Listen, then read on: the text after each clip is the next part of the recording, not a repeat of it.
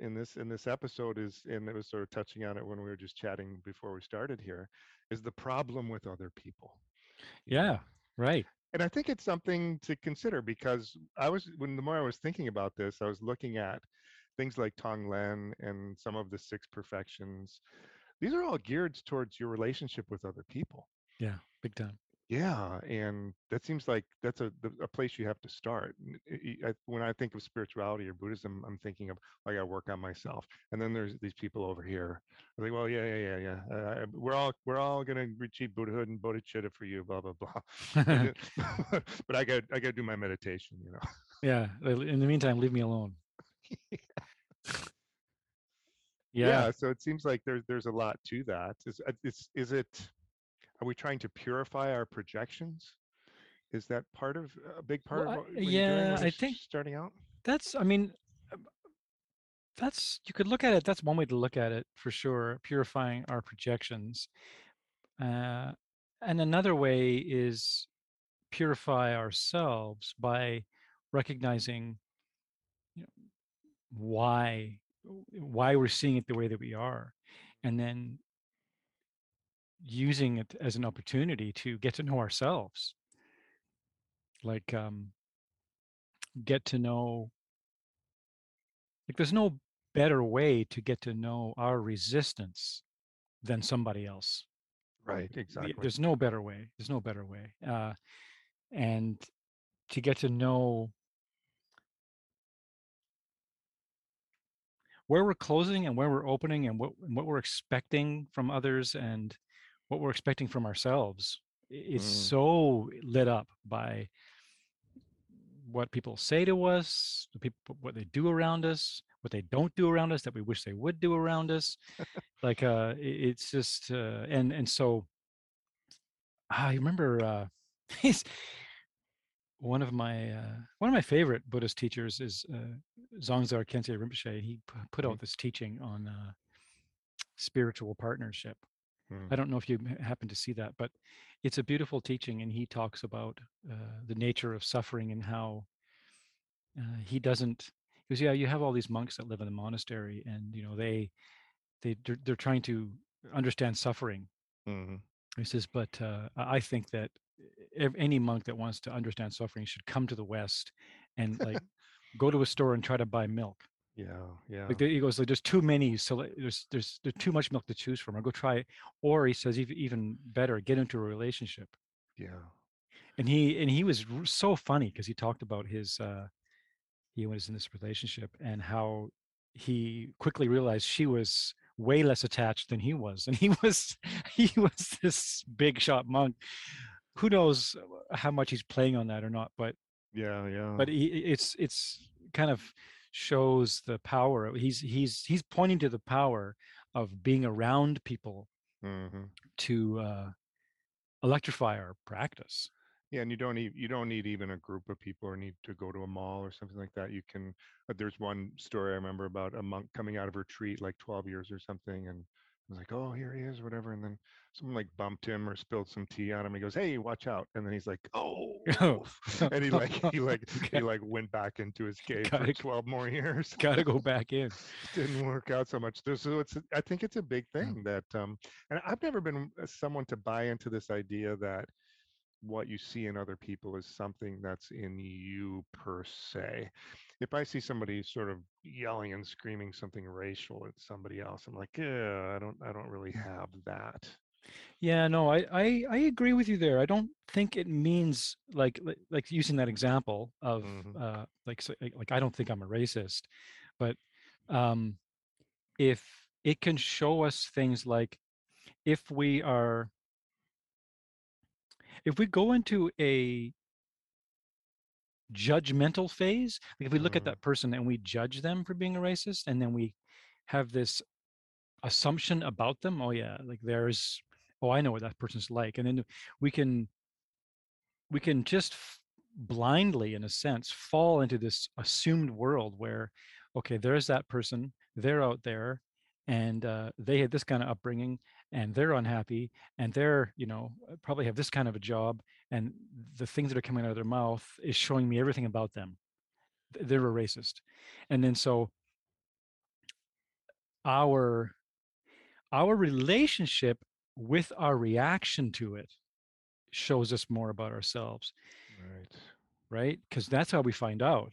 Because when you're like if you or i um, still have seeds of racism if there's still a potential there hmm and it's lingering but it hasn't quite been totally cleaned out we might uh, have we're not so comfortable around it. So it's harder for us to have compassion for it and har- it's harder for us to open to them and say oh you know come over here you person exhibiting racism while i while i embrace you in my compassion we're, hmm we're it's hard because there's a little sticky point inside of us so it's and maybe there's a part of us that has judged others or ourselves like some kind of self judgment I think that's the key word. Like you're Yeah. looking at someone who's judging someone very Yeah. harshly, Yeah. and you in turn are judging that person. Mhm. You're not bringing your your full sort of bodhicitta compassion to to the situation. Yeah. Yeah. Then there's the word intolerant. You know, people say, oh, that you know someone who's racist or bigoted or something is is intolerant, and you would be intolerant also if you were not to sort of tolerate that type of behavior from someone. I think that, I don't think that word is appropriate when you're talking about that. I think you can get more specific with you can say that's racism. It's a form of intolerance. It's just, it's it's it, in bigotry and so forth.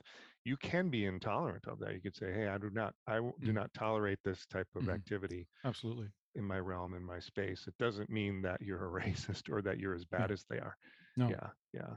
no and i think that's one of the big things that they teach and you know in and around all the six, six perfections too is like don't uh you know judge you know in a way judge the act but don't judge the actor Right. you know like have compassion because this person especially if they are who they appear to be and then they are hurting other people then they're in pain.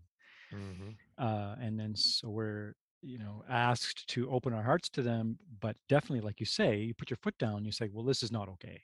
Right. this is not okay. I don't want it near me and i don't want to see you doing it to others. And uh, you do what you have to do. Hmm you do what you have to do and that may be a physical action where you stop them from doing something. Right. Right. But you're doing it with uh, without uh, condemning them.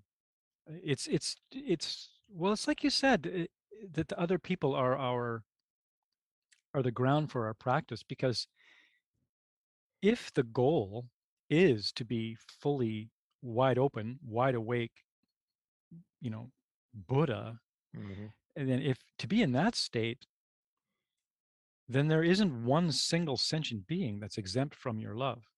So if you're if you're not quite there, then then we work with it and we say, okay, uh, here's a person where I, wow, I'm I'm just I, I I'm closing to them. Okay, I need to work on that. That that my, the closure is stopping me from being fully awake and is preventing me from helping more people. So right. Right. you look at it like that. So because your mission as a bodhisattva, if you're if you've taken that role, role on, is to is to figure that out. is to figure out some way to navigate in this world without closing because it's it's bloody difficult.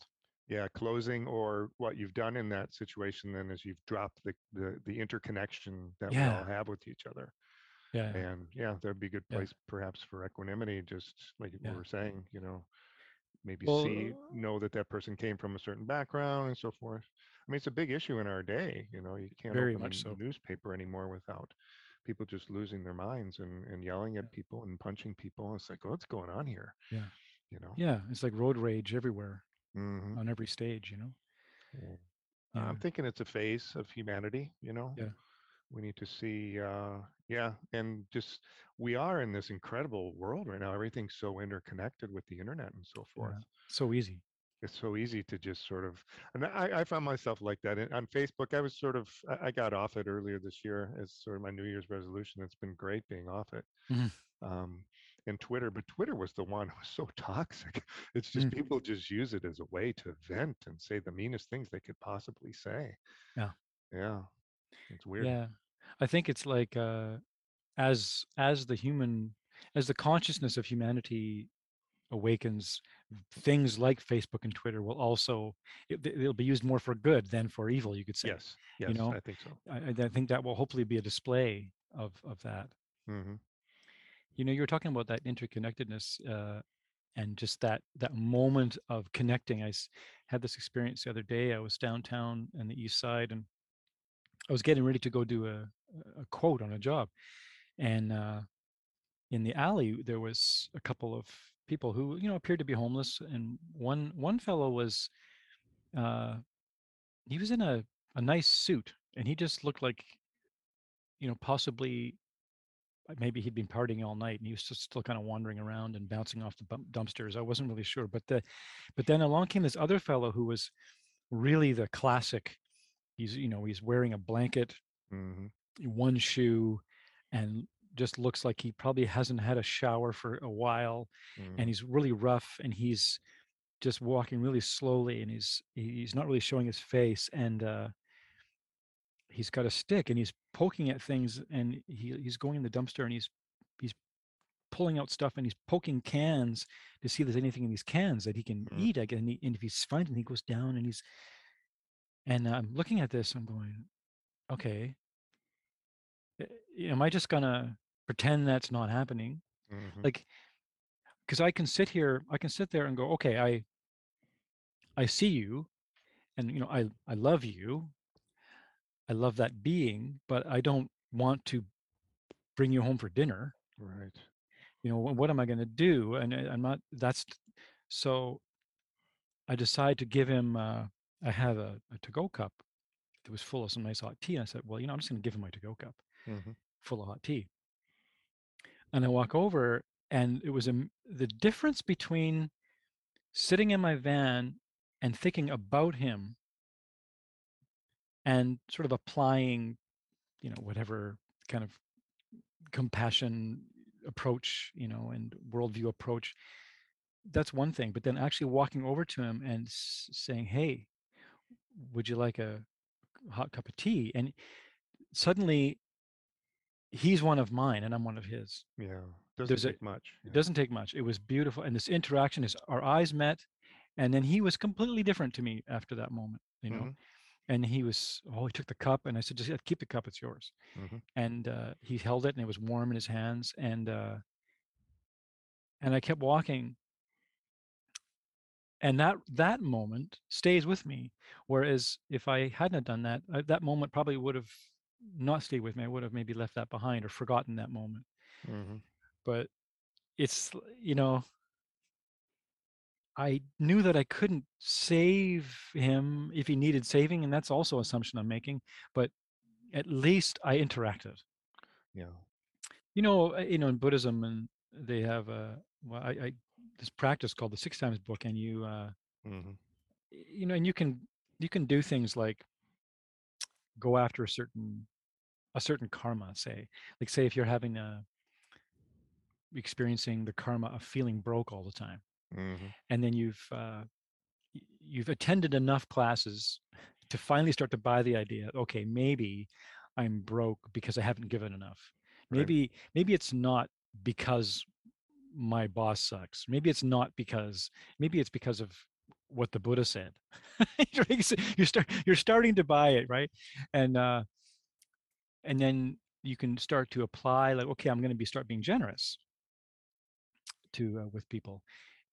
consciously generous yeah. consciously generous con- and, and watch and what i've noticed is when you it's happened a few times to me as soon as you apply that okay i'm doing this in order not only to uh, rid of myself of this karma that's unpleasant but to elevate myself Mhm. into a whole another realm of being and i'm doing it so i can be of more help to more people so you have this this motivation what i've noticed is sometimes this giving this like you say well now it's a loony but uh you can have these really interstellar experiences where this person who appeared to you as being homeless uh you look you, you lay this dollar down and they look up at you and then you see the universe Mhm. and their eyes just grab yours and you get swallowed into this this realm, this sphere, and you realize, oh, that I just gave a dollar to a Buddha, Yeah. And Yeah. Yeah. Yeah. like that, and and I think that's an example of almost incrementally, like molecule by molecule, you're changing your world. You know, mm-hmm. you, the, the normalcy, the normal world you view yourself in, possibly is like part by part becoming like this Buddha paradise because you're seeing them Yeah. One dollar at a time. One dollar at a time. You know, I, this is interesting. You, you might find this fun to do too. Around Christmas time, I would just buy some cheap cards and stick a five dollar bill in it. Yeah, You know, and and see these people and just go, "Hey, Merry Christmas!" And you know, five dollars—that's a lot of money. You know, Yeah. and that somebody gave them a card. Yeah. was was just out of the world for them. I remember one guy uh, stopped me, wanted to chat. He was chatting, chatting. He told me some. I wish I could remember the joke. I have it written down somewhere. but that was like he's looked at. He opened up the card. He goes, "Oh, thanks so much. 'cause I got a great joke for you." oh, Yeah. you don't remember the joke? I have it written down somewhere. Somewhere. It, was a little Yeah. bawdy, if I recall. Oh, okay. um, yeah. Yeah, there's Yeah. always room for improvement. You know, when I see people on the street, my first re- reaction, unfortunately, is, is one of anger. You know, at the the people and the, the forces behind the, the, that have made society this way. The fentanyl distributors and the opioid. Yeah. Like people. all, all, all that brought them there. Yeah, because Yeah. it's not it's not their fault. There's a friend of mine just up the road here. His his stepdaughter died, and she was uh, overdosed, and she was just an uh, you know was had a good life going for herself, Yeah. and just was at a party once, and that that was it. It took. Yeah, just 25, 26, something like that. And No, it's horrible. yeah, there's some anger there, but I think then there's always room for improvement too. You know, um, you notice that just being out and about in your day. Um, you know, I remember hanging out with my uh, aunt and uncle. And I always just sort of knew them as just fun-loving, happy people. But I started staying at their house when I, I would go visit, and got to sort of go around on their daily chores with them. And the amount of concern that they had for somebody else just blew Uh-huh. my mind. And Yeah. just in a in the grocery store line, I always thought I was pretty good at that. It's like, how how's how's it going, you know? But they're like, how's it going? How's your day going? They would just lean in. They really wanted to know, are you almost done with your day? Well, hang in there. And you know, something. It was so beautiful. It's like I go, oh wow, I have a lot more work to do. You know, here I am, the quote unquote bodhisattva, the Buddhist, and and here are these sort of lapsed Catholics, you Yeah. know, putting me to shame. Right. Just oozing, oozing compassion and kindness. Yeah. Yeah. Yeah. I wasn't surprised that they were like that, to be honest, but I was Mm. surprised. It's like, okay. And you got to kind of put yourself out there a little bit to hand someone a Christmas card or, Yeah. um, or just to really dig in. And at first, I don't know. Some some people don't want it. You know, there's like, eh, yeah. please, I'm just on robot mode. Leave me alone. Yeah. Yeah, cash your, your credit. You know. Yeah. One one one guy I I get, I was uh what I one of those I was driving that's right and uh you know one of those people that they, they wait at the intersections and stuff like that and I, I I'm trying to grab something I got nothing and I had a bag of chips. as you want some chips? He goes, can't eat them, got no teeth. But he was he has this big smile on his face. I'm like, uh I just I couldn't give it, right? Couldn't give him the chips. He didn't want he didn't want the chips. But he didn't have a problem with it. He's just like, yeah, it's, it's my life. I got no teeth. Sorry. Yeah, it really does. Uh, it it makes your day. There was I used to drive from Vancouver to San Francisco a lot, you know, and I'd stop halfway in Eugene, Oregon, and always on the the on ramp to the freeway, there was this one guy, just sort of bearded guy, just hanging out there anytime, night or day, and uh, so I always chatted with him. Always gave him a, a dollar or so, something like that. And um, one time I was like, and I just always sort of saw him. I said, he's always everywhere. I'm like, I go in town and he's on that ramp he's on that ramp and i one time i said oh how's it going and he goes oh not not too bad uh, not too good my my my twin brother died and he Oh, had a brother you know who was out on the streets as well so it's like Oh. oh well, that makes sense now i can see that's why i was thought i was seeing you like all over the place oh, yeah oh, wow. so you just Yeah. got to kind of got to know them i know you have a student who's uh, i don't know if she still does this but who is sort of she goes out on the streets and sort of checks up on people right Yeah, that's uh, actually it's uh, that's her career. does she still do that Yeah, she does it, and and I think she's just recently changed her job where she's doing similar work but in a different way, but Mhm. uh, and less hours, which she's really happy about. But uh, yeah, yeah, so she's right right in the heart of it, right downtown Yeah. east side, and she's right in with all the the fentanyl uh, victims, and uh, she sees it all. Yeah, I've had Mhm. many conversations with her about the stuff that she sees. You know, like yeah, Yeah. It's interesting how, you know, so the problem with other people, you know, can be uh can be very um yeah, that interconnectedness that we have. It's a way to kick it back in, you know.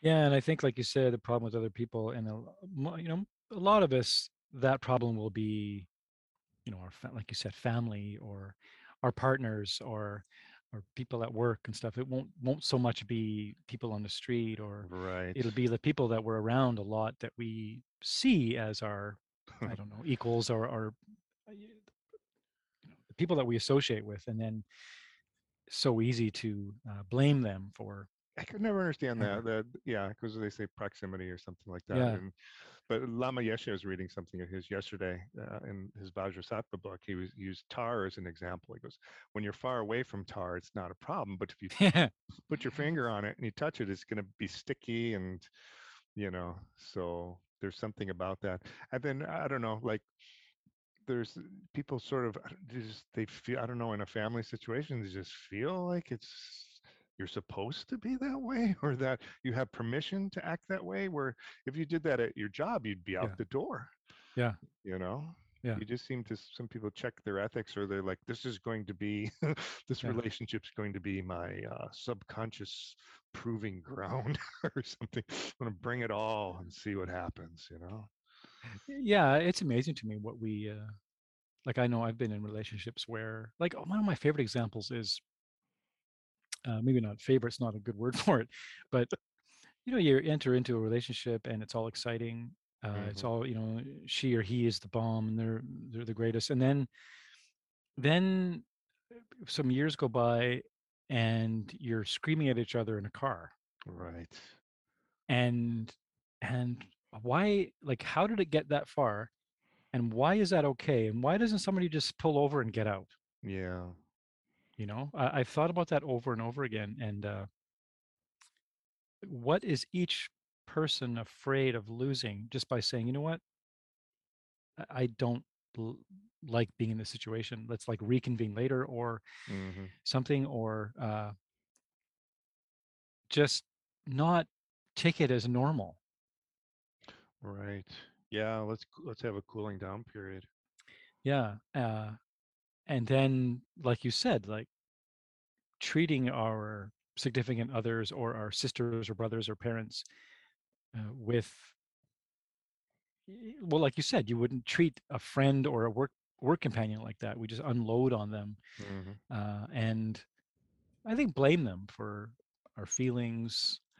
It's so easy to do uh, Yeah, maybe just yeah, familiarity breeds contempt. That was the phrase I was trying to think of.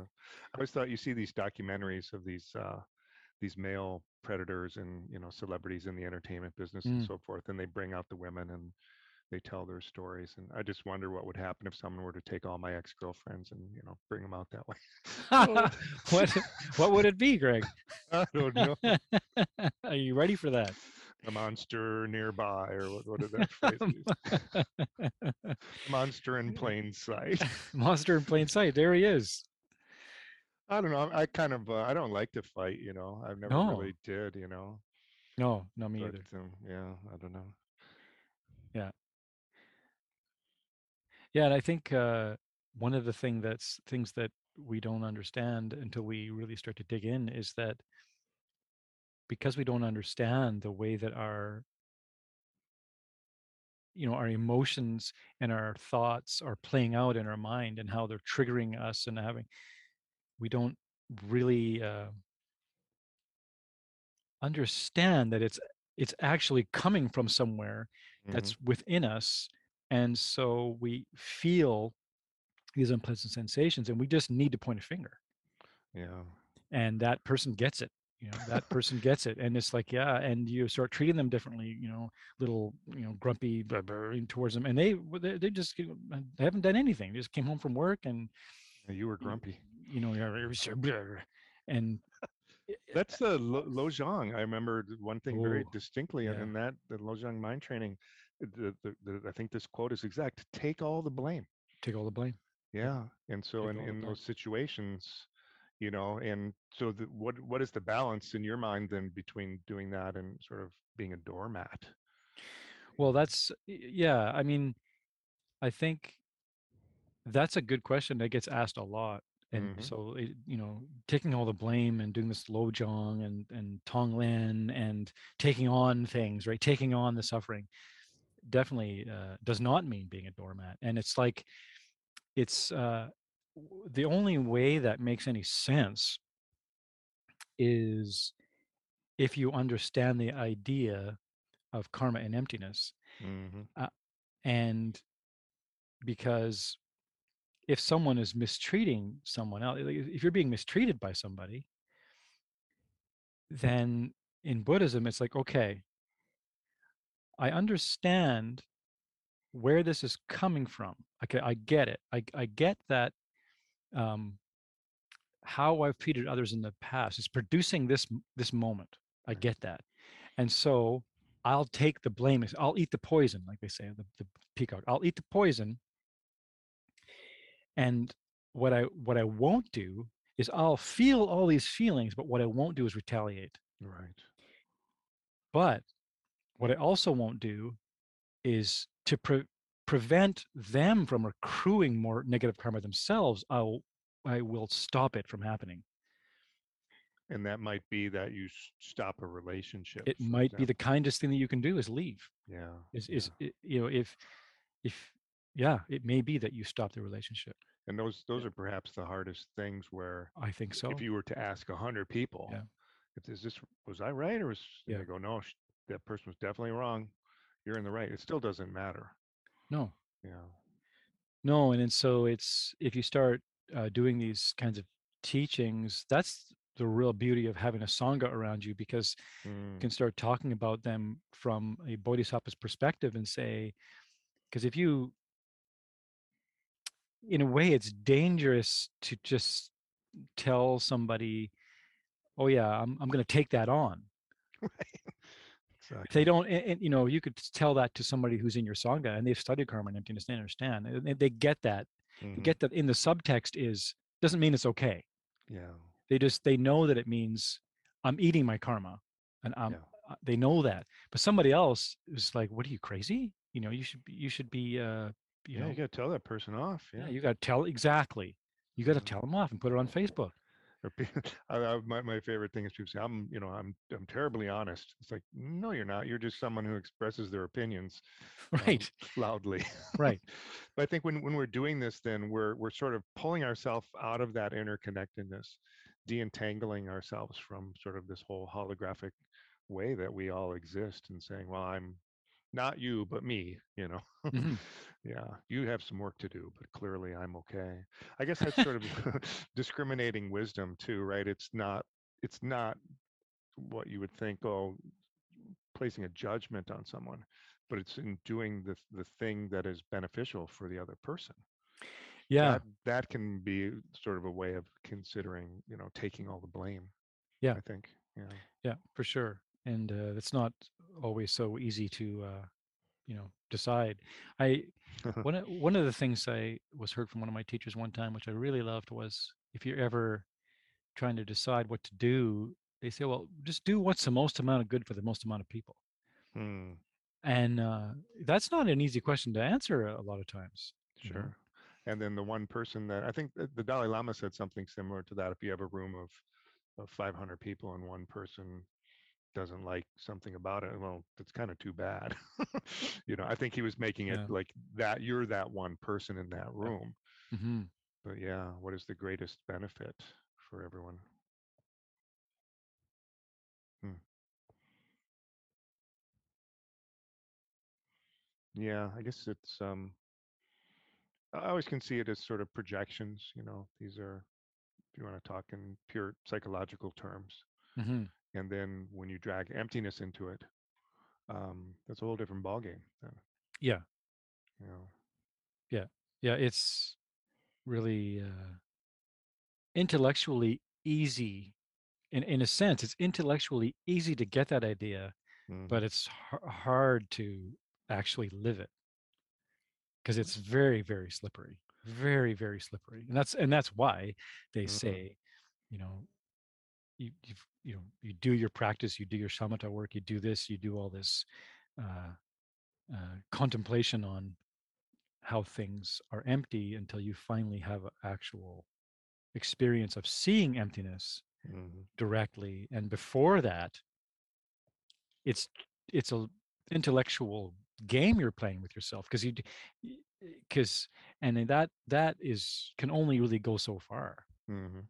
You know and you, ha- so you're in a way you're, it's it's an act of faith in a way if you don't if you haven't really seen how the mind is uh, conjuring up these images that you're that we're actually pasting on these objects we see in front of us if we don't really if you haven't seen that directly then really it is sort of faith you're you're basing it on some logic that you studied in class you know Right. based it on and going on uh, you know okay i guess the, the buddha knew what he was talking about because he discovered you know he talked about suffering i guess he knew what he was talking about i get you know and then you're it's it, it is there's a lot of faith there that can hopefully a lot of faith is required that will hopefully get you to the place where you see it Right. and you know it And it's and it's the mind is sort of the last Yeah. bastion of that. Like you can, you know, if considering the mind as you know one of the six uh, realms of experience,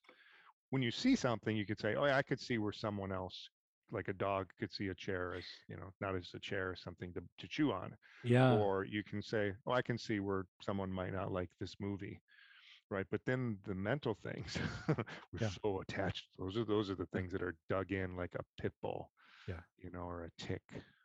Yeah. Yeah they're they're deeply embedded for sure Yeah, yeah, interesting. What is the um? There's a mantra for emptiness, right? Om Shava Shabhava Shuddha Sarva Dharma Hum. Is that right? Om Svabhava Shuddha Sarva Dharma Svabhava Shuddha Hum. Yeah, everything is empty, and uh, is you know we start out start out by considering the emptiness of an object. We did, Mhm. and, and that's like way. It's interesting because it's it's way far removed and kind of on a very gross level because you can get it. You can go, okay, yeah, yeah, sure. I I can get that that you know, you know I can get that a stop sign is just syllables Right. and it doesn't really you know somebody else looks at that they don't n- n- not, they won't necessarily stop their car or stop or stop doing anything it's you Mhm. know i for some reason that's in you know and you know if i didn't have the concept you know stop sign what would i be looking at? I- and it's we can get that you know i i can teach that and one of the people love hearing oh yeah you know beauty is in the eye of the beholder. Yeah you know like uh because everyone can so relate to to falling in love with a beautiful face or being repelled by a face that they think is not so beautiful. Mhm. and then you okay yeah well where is that beauty coming from? Um, and then people can get that people can understand okay if that was a beautiful person then if they were giving off beauty then everyone would have to see beauty. And if they were giving off ugly everyone would have to see ugly. And so people can get that and can uh, many people can get that and have the joy of living in that uncomfortable in between where you suddenly go oh wait a minute this the quality that I, that appears to be coming from this object I'm putting it on it. i'm putting it on it and it was just proven to me in about four seconds Yeah, yeah. like it's easy to get but it only lasts for a minute and then in the next second they're like oh yeah that person's irritating Well, we identify with our thoughts so Yeah. much, right? That we Yeah. actually think that that's who we are. yeah and so opinions.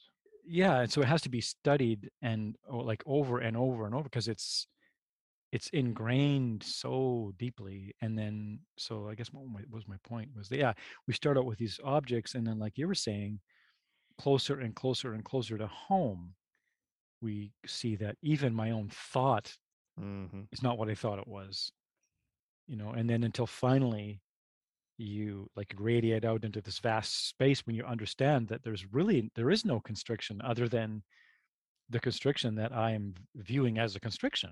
hmm Uh, and so that's a, a long journey between understanding the emptiness of an, a simple object and and sort of getting that for a second and then forgetting about it and then to go from there to actually waking up to this other reality that's years of practice could go by Yeah.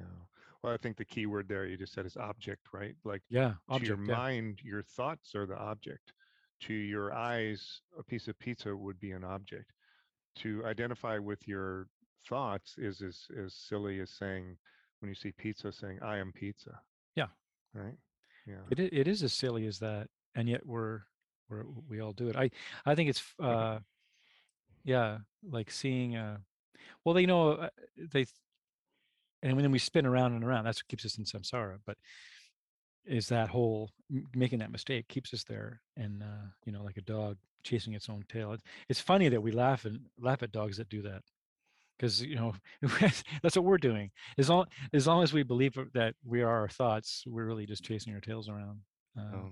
So once you stop that, then once you kind of, if, if with a calm mind, right, uh, shamatha or as close as you can get to it, yeah and then from that platform, then using Vipassana to explore your thoughts and your relationship to feelings and emotions and and just the nature of the mind, you can sort of then reach.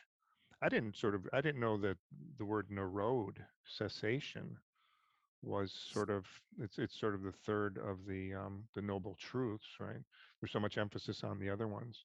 Mhm, but that cessation is actually can happen you don't have to be like you know one step away from being a buddha. It can be in the moment um, as you're experiencing something if you have a calm mind and mhm. you have a really good understanding of emptiness right?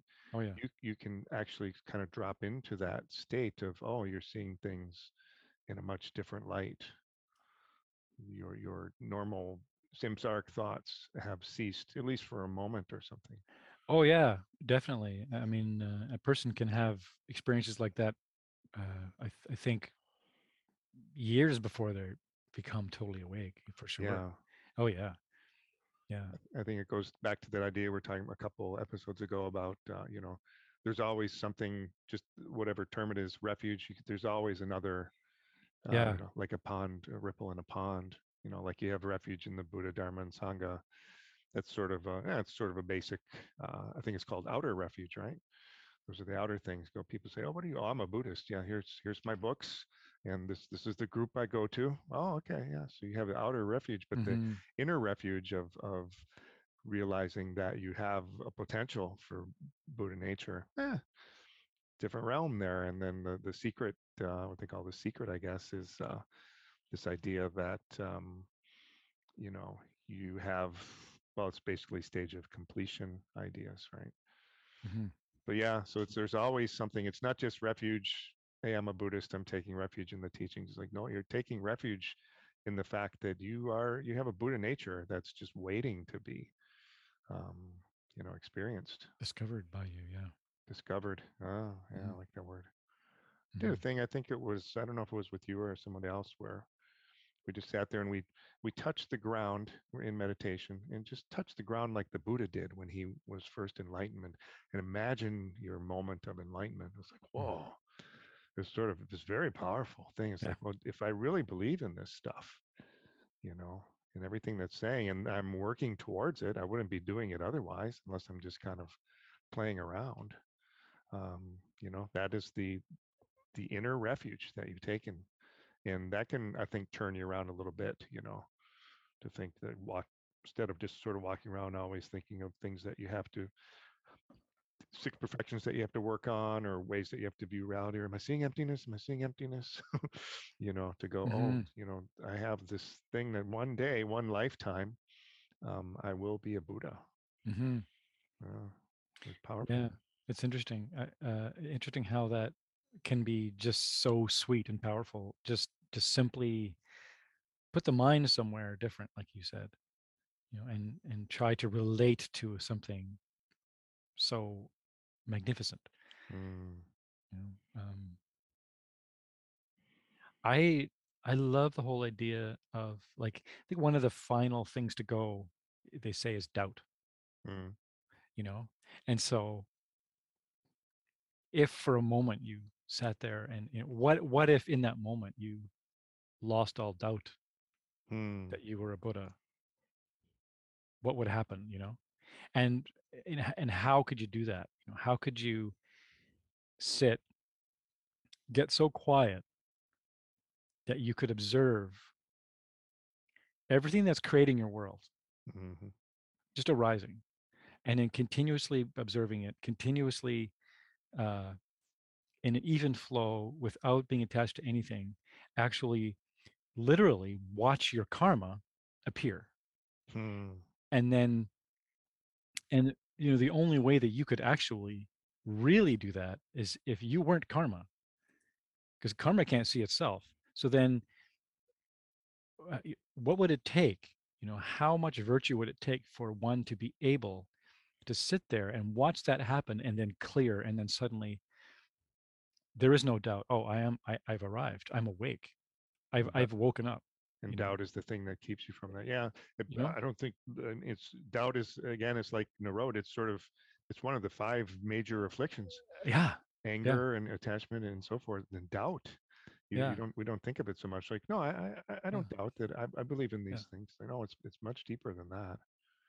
Yeah and it's like you said uh just a bit earlier about the refuge like the the levels of doubt you Mm, know and y- you know if you go along in your life and you don't even you haven't heard about yoga or dharma or buddha or anything like that it's just not in a not in a possible realm of possibility for you. You just maybe you were just working in, in the, the main concern is a mortgage you mhm, know and uh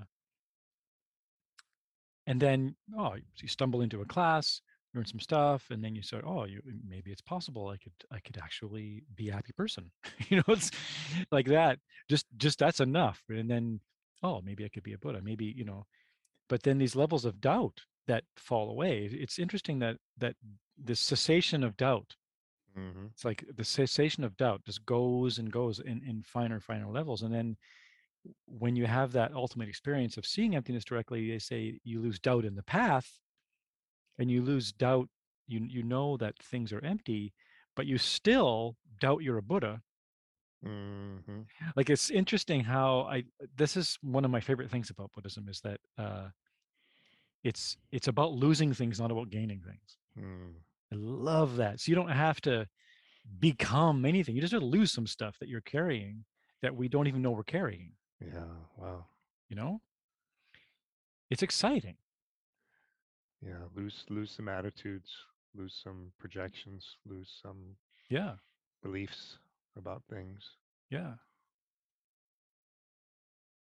Huh.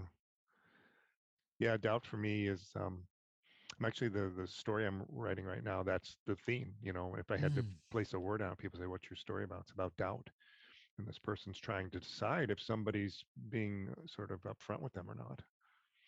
great You know. theme i mean so Yeah. we, we can all relate to that doubt Yeah. what a what a plague Yeah. And it's, it's our Western society just seems to be uh, bombards us, right? Like you need to buy buy things, so you you doubt your happiness, you doubt your looks, you doubt your station in life. Should I be buying plots of land in the metaverse? in the metaverse yeah. And and, and so and so why is it that in, those moments of doubt that we can have this one incrementally tiny moment moment where we lose doubt in an ability no we lose doubt in the ability no we lose doubt in an object's ability to give us happiness. Mm, like we, suddenly we're sure and we're gonna oh yeah sure i'll buy that object. Yeah. and then uh, for a moment like we're free of doubt yes this is what's going to do it and uh, how much does it cost? I don't care i'll sign anywhere. You know i you know well, i don't know why- it's it's sad that you know you know how cigarette packages have uh, like a label warning? You know hmm this it's too bad that everything. just as just, just as a rule, you know, as, uh, on Earth, there was like someone in command and said, okay, every object should have a little label there, like the cigarettes. this object cannot provide you with lasting happiness. Except for guitars and recording for- studio equipment. That's yeah. right; those that are exempt. Funny. Yeah, Okay. Well, I think we uh, think we covered just about everything in Buddhism and life today, as usual. you have a little uh, prayer or something you could uh, talk Oh, us out sure, on? Yeah, sure. Wonderful.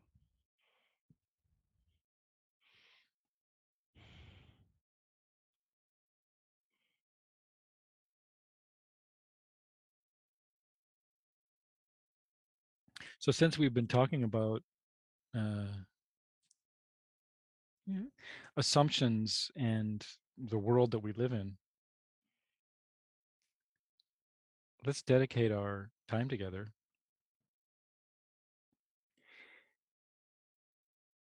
To the release, mm, being free of that assumed reality. So just in your mind's eyes, see the world that you're living in. See the body that you have, the mind that you have, the house you're in, or the uh, campsite you're in, wherever you are, and notice that it could be anything. And that your relationship with it, with your surroundings, is what is creating uh, your experience of it.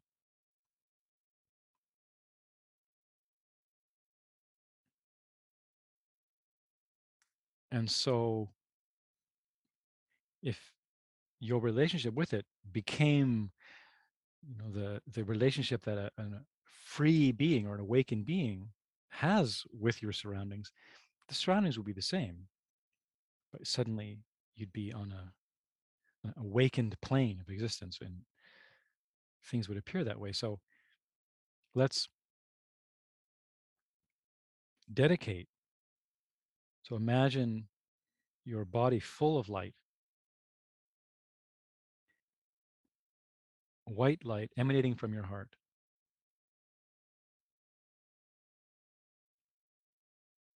And that this understanding of how the nature of how reality is being created by your mind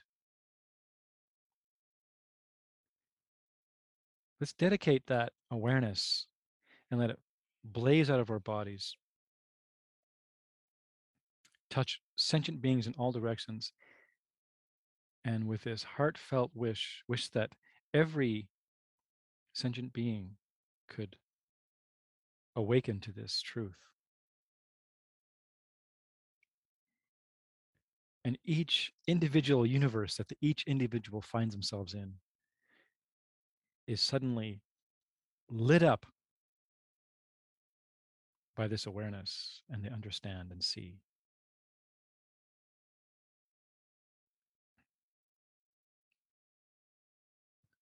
So imagine all these beings having freedom from these assumed imprisoning realities that they, we can find ourselves so uh, stuck in. So imagine it just all crumbling away, crumbling away as wisdom does its work. Wisdom awareness. And rejoice in everyone else's freedom, giving away your own practice so that everyone else can be free. And then light, let that light of awareness withdraw back into your body. May all beings be free. May it be so.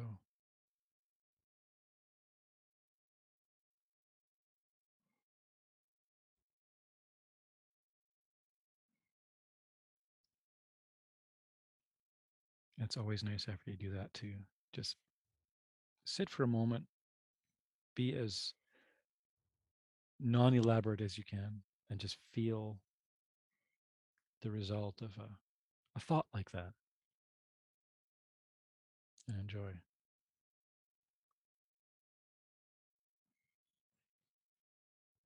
Wonderful.